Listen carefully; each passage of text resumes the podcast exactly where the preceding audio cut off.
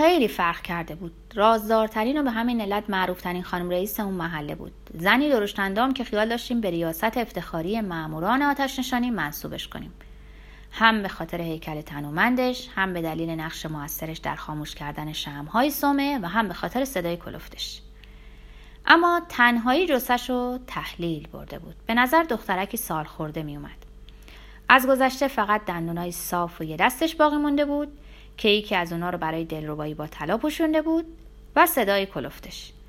هنوز در ازای شوهرش که بعد از پنجاه سال زن و شویی فوت کرده بود سر و پا سیاه می پوشید و با مرگ تنها پسرش که در کسب و کار کمکش بود کلاه بیلبه مشکی بر پوششش افسود اما چشمانش هنوز درخشش بیرحمانه سابقو داشتن و از همینجا پی بردم ذاتش تغییر نکرده.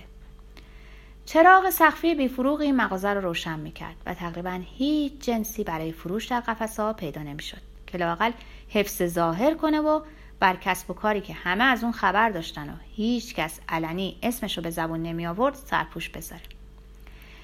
وقتی روی پنجه وارد شدم روسا کابارکاس سرگرم گفتگو با یکی از مشتریا بود. نمی‌دونم واقعا منو نشناخت یا چنین وانمود کرد که مزه دیدار رو بیشتر کنه. روی صندلی انتظار نشستم تا سرش خلوت بشه و حافظم رو به کار گرفتم تا اونو اونطور که قبلا بود مجسم کنم. هنگامی که هیچ کداممان هنوز پرتود نشده بودیم. او هم دو بار منو پاک گیج کرده بود. انگار فکرم و خوند. چون به سمتم سر برگردوند و با موش کافی نگران کننده به صورتم زل زد. با اندوه آه کشید. زمان برات نمیگذره. خواستم مجیزشو بگم. برای تو چرا؟ ولی مقبولتر شدی. گفت بدون تعارف حتی صورتتم که این اسب سقط شده بود یکم جون گرفته. رندانه گفتم لابد چون سفره خونم عوض کردم. او هم به وجد اومد. ازم پرسید در چه حالت؟ از جواب سریح تفره رفتم و به بیراه زدم. از وقتی همدیگر رو ندیدیم هیچی با قدیما فرق نکرده. شکر خدا هنوز اونقدر از کار افتاده نشدم. به مسخره گفت خوشا به سعادتت. و برگشت سر صحبت خودش. بهم گفت دخترک از ساعت ده در اتاق انتظارمو می‌کشه. زیبا نظیف و با تربیته. اما کم مونده از ترس پس بیفته. چون یکی از دوستای دخترش که با یک باربر اهل گایرا فرار کرد بعد از دو ساعت خونریزی تلف شد. روسا برای توجیه موضوع گفت خب البته قضیه اون یارو فرق می‌کنه. چون شنیدم مردهای اهل گایرا ماده قاطرم به چهچه میندازن. و دوباره صحبت قبلش رو ادامه داد. جدا از همه بدبختیاش تفلک باید تمام روز در کارگاه دگمه بسوزه به نظرم نمی‌رسید کار چندان سختی باشه. در جوابم گفت مردا اینطور خیال می‌کنن ولی از سنگ شکستنم بدتره. بعد اعتراف کرد که معجونی از برمور و سنبل کوهی به دخترک خورانده بود و او حالا خواب بود. ترسیدم مبادا جلب ترحم شگرد دیگری باشه برای اینکه قیمت رو بالا ببره. ولی اشتباه می‌کردم. و روسا گفت حرف من یکیه. مقررات اینجام چون و چرا بر نمیداره. هر چیز جداگونه پرداخت میشه. نقد و از پیش همینطورم شد.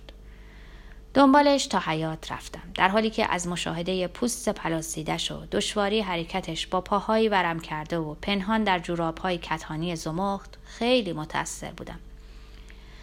قرص ما تقریبا به وسط آسمون رسیده بود.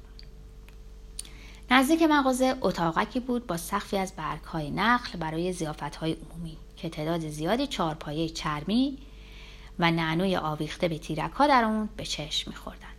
در حیات پشتی جایی که جنگل درختان میوه شروع می‌شد ایوان بی سقفی بود.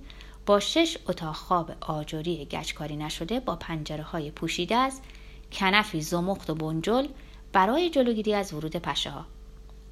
فقط یک اتاق ساکن داشت و نیمه روشن بود و از رادیو صدایی به گوش می رسید که ترانه‌ای درباره عشقهای بدفرجام می خواند.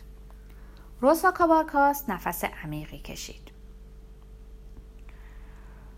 بولرو یعنی زندگی بولرو نوعی ترانه اسپانیایی است با این حرف موافق بودم ولی تا امروز جرأت نکردم نظرم رو بنویسم در رو هل داد وارد شد. لحظه ای ماند و دوباره بیرون اومد. گفت هنوز خوابیده. بهتره بذاری هر قد بدنش لازم داره استراحت کنه.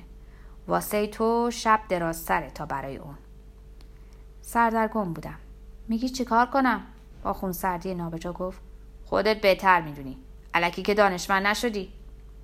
روش رو برگردوند و رفت. و منو با دلهوره تنها گذاشت.